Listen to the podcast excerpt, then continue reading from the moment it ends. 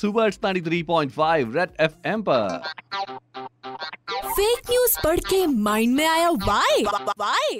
तो याद रखना वेनु करेगा वेरीफाई वेरीफाई तो सोशल मीडिया पे एक फ्लायर या पोस्टर के ले बड़ा सर्कुलेट हो रहा है जो पोस्ट में है स्टोरीज में ऑन फेसबुक और Instagram on WhatsApp specially in Uttar Pradesh और जो कि एक बिज़नेस इवेंट का है, जिसमें कुछ लोग ये क्लेम कर रहे हैं कि वो गोविंदा के साथ यस एक्टर गोविंदा से आपको मुलाकात करवाएँगे डिनर करवाएँगे। उसके बाद ये बात जब खुद गोविंदा जी तक पहुँची तो चीची ने क्लेम किया कि भाई साहब, ये फर्जी बातें ऐसा कुछ भी नहीं मैं किसी से मिलने नहीं आ रहा हूँ, ना कोई बिज़नेस इवेंट में शामिल हो रहा हूँ। अपने सोशल मीडिया अकाउंट से एक स्टोरी शेयर करके वॉर्न किया, कहा कि भाई साहब, एक बिज़नेस प्रोग्राम एक बिज़नेस इवेंट ऑर्गेनाइज किया गया है, जिसमें अवार्ड सेरेमनी होगी। और उसमें पोस्टर में मेरी फ़ोटो लगाई गई और कहा गया है कि आपको मिलने का सुनहरा मौका है, डिनर करने का मौका है you can book your tickets लेकिन मैं आपको बता दूँ कि ये फेक न्यूज़ है, ये जालसाजी है प्लीज़ मेरे नाम का जो लोग इस्तेमाल कर रहे हैं उनके अगेंस्ट एक्शन लूँगा, इसलिए इस इवेंट में शामिल ना हो। मेरा इस इवेंट से कोई लेना देना नहीं है तो मैं भी आपसे दोहराऊँगा, अगर आपको कहीं दिखाई दे on social media please do not share